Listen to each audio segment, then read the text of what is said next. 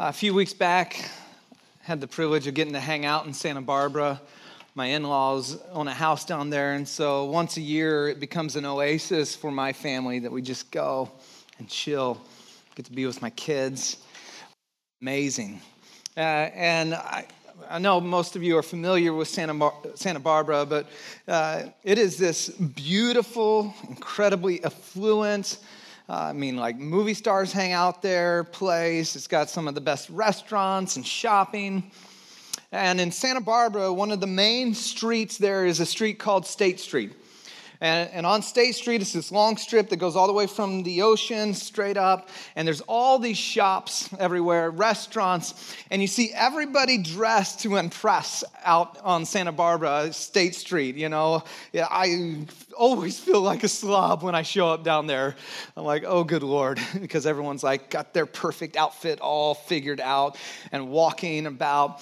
And my son and I, we're walking up State Street as the rest of our family shopping, and we're looking for a bathroom. And on the way uh, to this bathroom, right in the middle of the sidewalk, is this man this homeless man, like not to the side, but like sprawled out right in the middle of the sidewalk, like this, laying completely motionless. And as uh, we look at him, we notice just a little bit further, right in the middle of the sidewalk, is his wheelchair. So we, are like literally stopped in our tracks. And, you know, my son's uh, six years old and he's looking at it, trying to figure out, well, daddy, what do we do? And, and we're like trying to figure out, well, what do we do? And if you kind of look at him, you notice that he actually is missing a leg and his pants were partially pulled down and revealed a very worn and used diaper. And there's a stench that just came from him. And as we stop trying to figure out what to do, and I'm with my boy and we're looking, and honestly, if um, we're pretty overwhelmed with the pain that's in front of us and feel completely unequipped in any way to help. And as we're watching this, I couldn't help but notice how nobody noticed. It was as if this man in the middle of the sidewalk was completely invisible. I, I mean, people with their Gucci and Prada and tuck here and whatever are walking around with their bags and walking right past. I mean, maybe hundreds of people in the matter of minutes, walking past him, some stepping over him to get to their shopping destination. And I just looked at it and I just wondered, I wonder what's going on through their mind. I wonder if perhaps like me, they feel completely overwhelmed,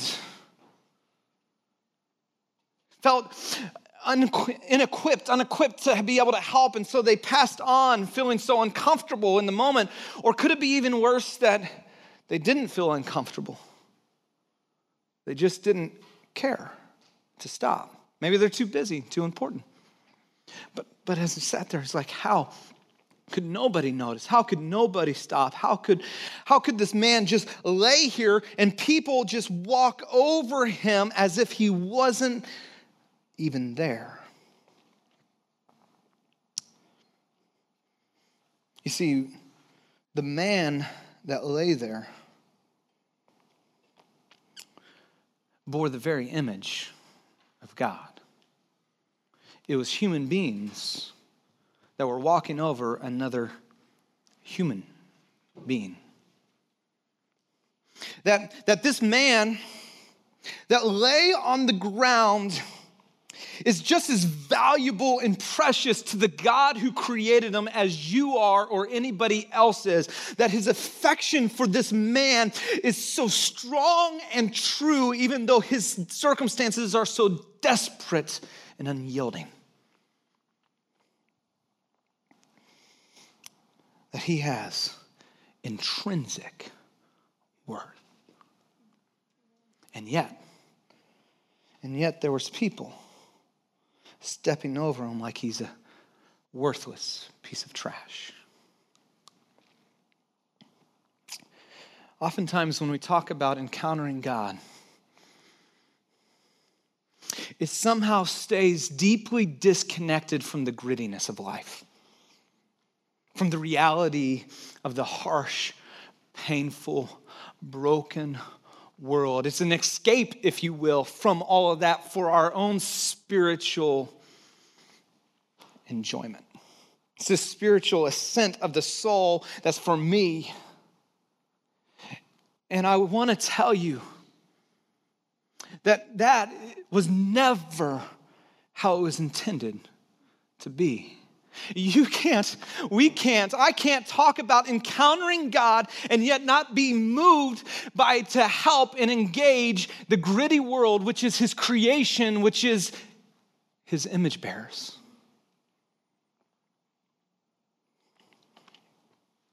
We've been studying Isaiah chapter 6 and the prophet's encounter with God.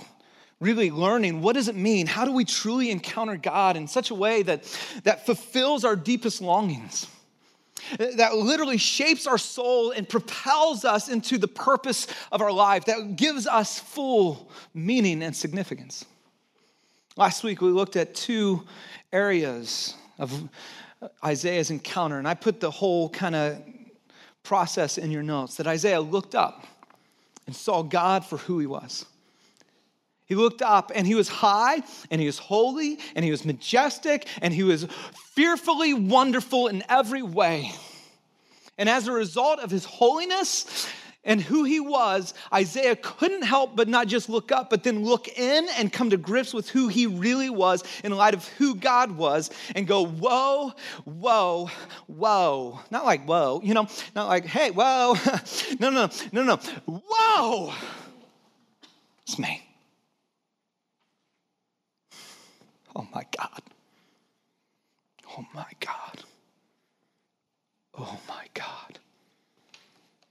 Oh my God, woe is me. Whoa, you're God. I dare not whisper. But what comes out, I can't help but confess because I am not and you are, and woe. This powerful confession of Isaiah in light of who he is and in that moment, remember we talked about this last week, that he experienced the extravagant compassion and forgiveness and freedom of God. The confession always postures us to experience the very grace of God. Now, if we stop there, we stop short. And if we stop there, in fact, much of what's written in the New Testament will be nice ideas, but you won't experience the powerful reality of the risen Savior. Until you and I shift from looking up and looking in to looking out and seeing the world the way God sees it looking out and responding to God's call on your life, looking out and going, it's not just, think about how Jesus answered this, by the way. It's not just loving God, but when I love God, I am compelled, I am propelled, I can't help myself. I have to love you because God loves you. Look out, respond, look out and see the world Notice, notice what happens in Isaiah's encounter. After he's looked in and responded, he says, Then I heard, verse 8, then I heard the voice of the Lord saying, Whom shall I send? And who will go for us? See, truly encountering God means responding to the call of God on your life. Now, here's why. When you get a glimpse of heaven, God will give you a vision for earth. When you get a glimpse of who God is and what He is, He will give you a vision for the world around you. He will give you a heart pulsing, passion infusing vision for His vision of what we are intended to be, what His creation was meant to be. I mean, when you look at Jesus, think about it. Who did He hang out with? Hurting, the broken, the sick, those farthest from him. I think this is so interesting too, by the way. This isn't in my notes, but take it for you for what it is. Jesus wasn't afraid of being misunderstood by others. So often in our love, we, we put up so many walls because afraid of what people might think, afraid of how they might respond, afraid of what other Christians will say. Jesus was never afraid of being misunderstood by others. I don't know. Here's what you know you were made for more.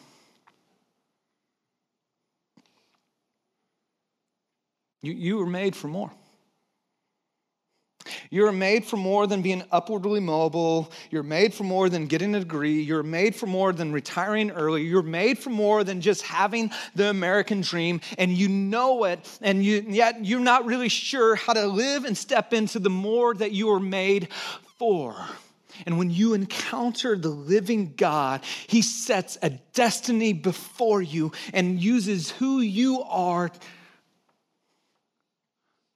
to bring about life change in other people, to live out the more you are made for.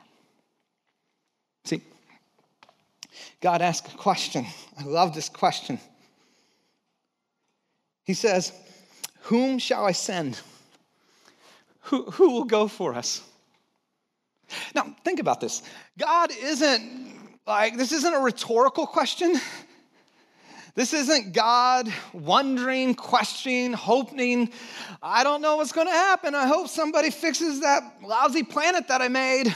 Who will go for us? I don't know. You know what this is, by the way?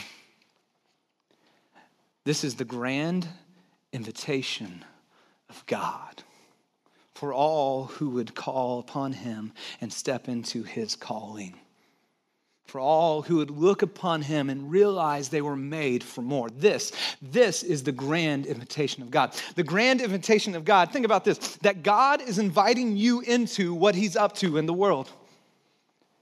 That he's invited you. Like his activity, his purposes, his will, his desires, he's inviting you into what he's up to in the world. Like God wants you to be a part of that, not just special people not just professional pastors, not missionaries. He's inviting you and me into what he's up to in the world. Well, we got to ask the question well, what's he up to? If you got your Bibles, if you open to Second Corinthians chapter 5, we'll look at what he's up to and what he's inviting us into. Second Corinthians chapter 5. Let's see. Ooh, that's Ephesians chapter 5. There we go.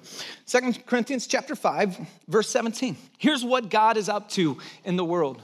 If you are wondering, maybe you are confused.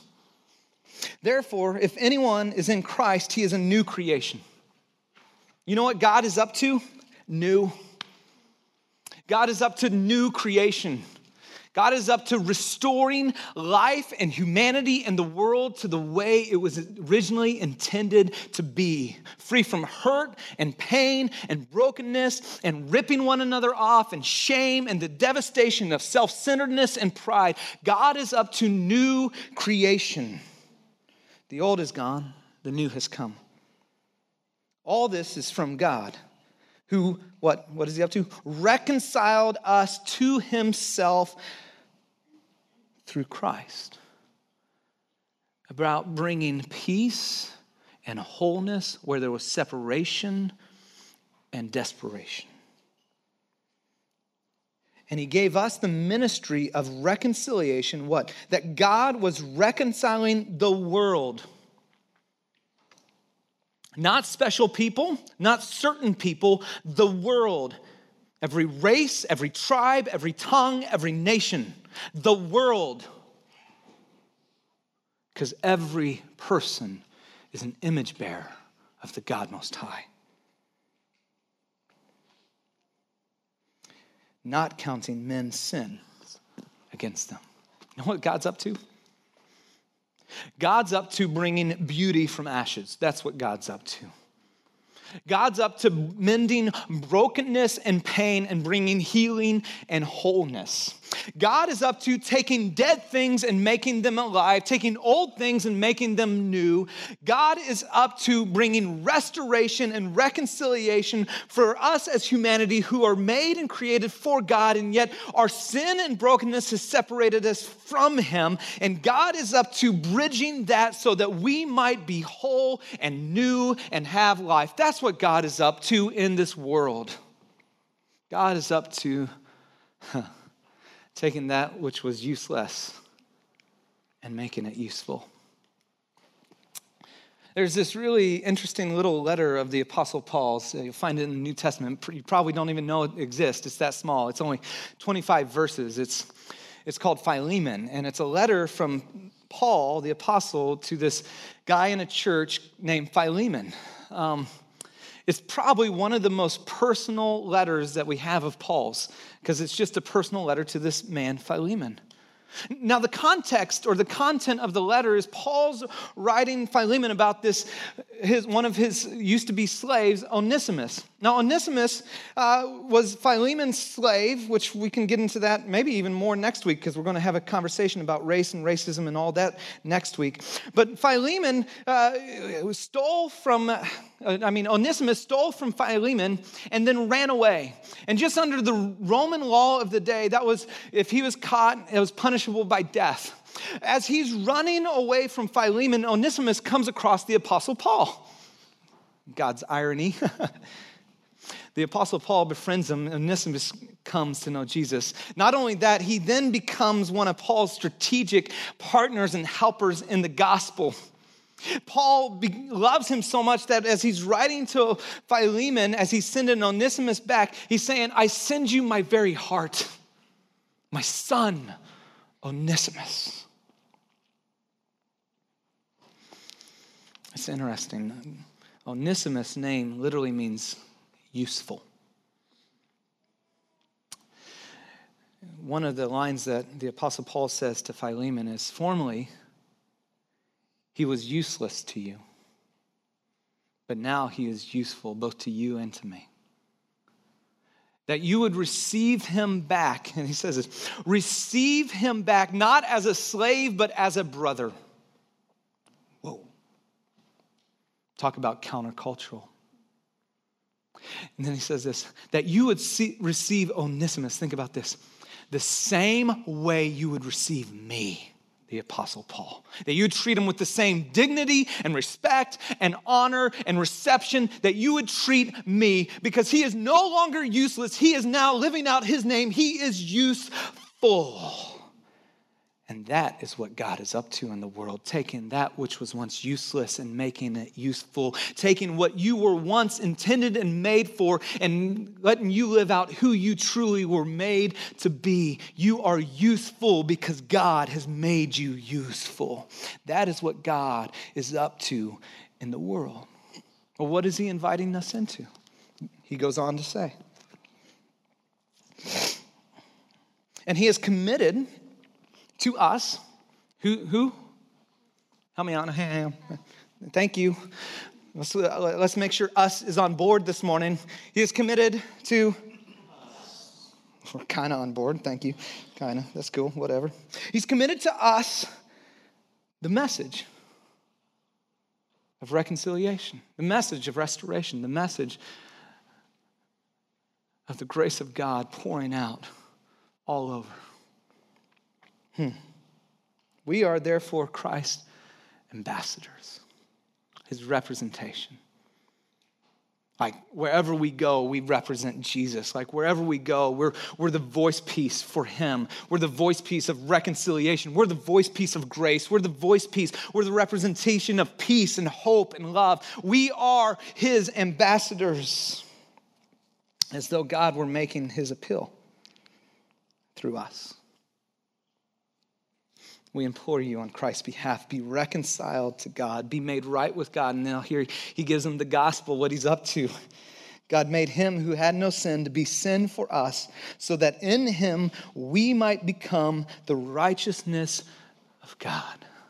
That's what he's up to in your life And God is inviting you into what He's up to and saying, You get to help bridge that gap and bring people into the very righteousness, the very holiness, the very life of God. And God is asking, Whom shall I send? And who will go for us? Now it's interesting. When Isaiah responds, he responds, Here am I, send me. But if we're honest, a lot of times our response isn't here am I, it's literally who am I, right? It's like, no, no, no, no, no, no, who am I? And we respond a little bit like Moses, right? Moses at the burning bush, and God shows up to him and he says, Man, I got a plan for you. you God, I'm going to use you. And you know what Moses says? Um, hello, you got the wrong person. uh, no, I'm pretty sure you asked the wrong person. I'm pretty sure there's got to be somebody else. I can't be your game plan. No, no, no. Who am I? I I'm just average. Who am I? I'm really broken. Who am I? I'm just so freaking messed up. I don't even have my life together right. I've been living and doing all this crap and I'm still trying to work things out. Who am I? You know what? I'm not even average if I think about it. I'm actually below average. I just say I'm average to feel better, but I'm actually looking up at average. I'm like, wow, there's average and I'm way down here. Who am I? Listen carefully. Up here.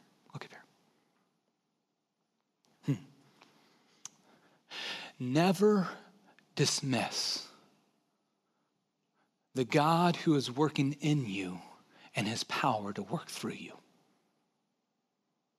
Don't dismiss his work and his power in you. You are an image bearer of the God Most High. You are a daughter and son of the King. And He doesn't make a mistake. And He says, Whom shall I send? Who will go for us? He says, You are my ambassador. And I haven't stuttered at it and I haven't somehow got the wrong person. I'm making my appeal through you.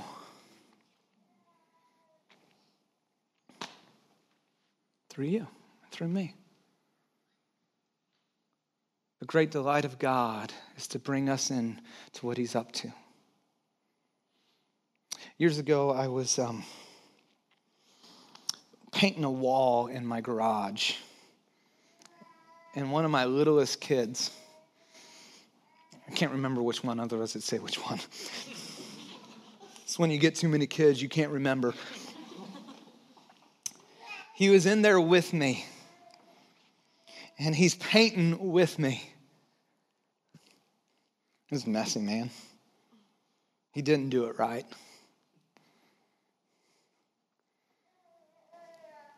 It's the great delight as a dad to get to work with my kid. It was messy and he didn't do it right, and I didn't care because I'm standing there with my kid, my kid. And we're just going together and we're painting together, and it's just me and my kid. And he's getting to do it with his dad, and he's getting invited into his dad's work, and you're getting invited into your papa's work. And it might not be right, and it might be a little bit messy, but your heavenly father says, No, no, no, I'm just glad that you're here. Just show up and just come with me. I'll take the way, I'll help you along. And you say, Here am I, instead of who am I? Send me. No.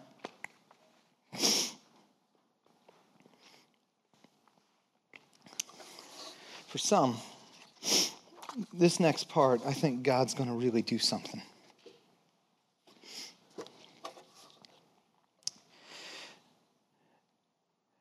To live out who you are made for. You have to surrender to God fully. I, I don't know if you noticed, but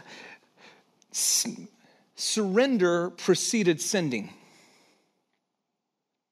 You see, Isaiah said, Here I am.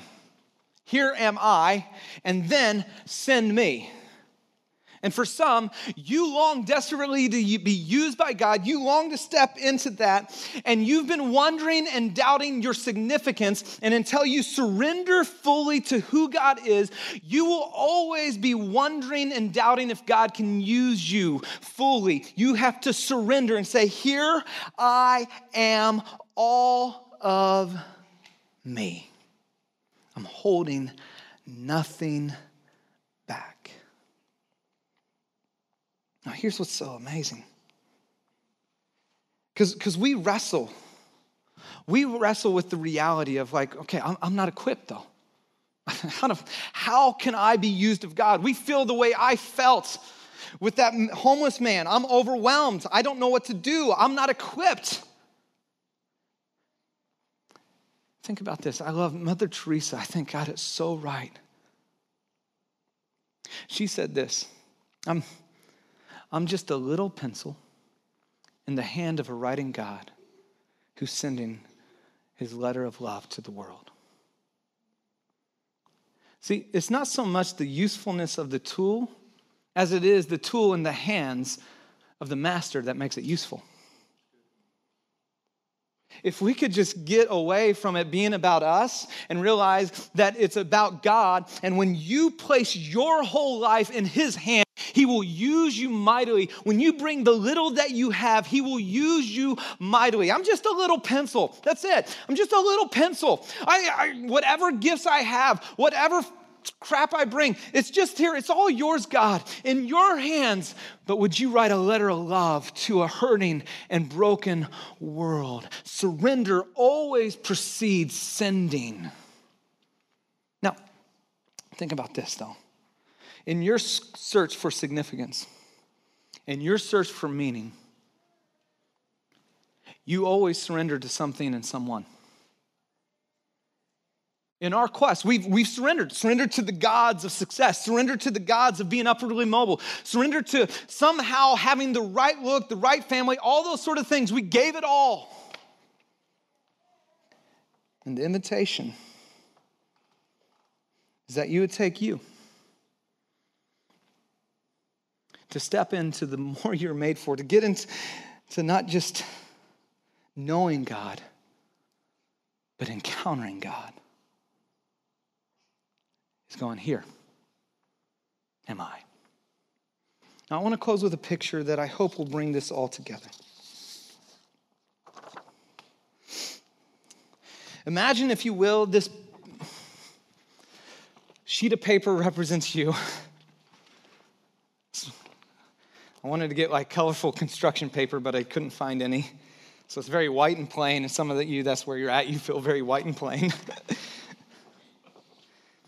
Now, now if you just imagine, okay, this is you. This is this is all of you. But the problem is our lives aren't all on a sheet like this. We live complicated lives. We live full yet somewhat fragmented lives. And so the reality is, as much of our lives like this, okay, this piece of me, this is my work piece, okay? I got my work piece, and then this piece of me, okay, that is my there's that's my school piece. We got a lot of students in here. That's my school piece. This piece of me, that's my family. This piece of me, well, that's my future. This piece of me, well, honestly, I don't want to tell you about this piece of me. This is the secret part. This is the secret chamber. This is the part that I don't want anyone to know if that I just keep hidden that my thoughts this is, this is my sexuality. This is my parts my sexuality. This is my finances. This is my dreams. This is, these are the wounds that I've accumulated over the years. This is the addictions that I've struggled with. Prayers.